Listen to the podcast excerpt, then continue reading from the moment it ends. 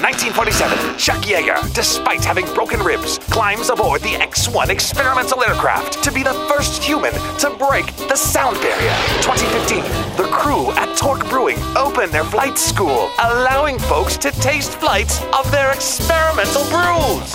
Perhaps not as monumental, but witnessing a kindred spirit, the crew thinks that old Chuck would definitely enjoy Torque Brewing. If not the beer, definitely their gumption.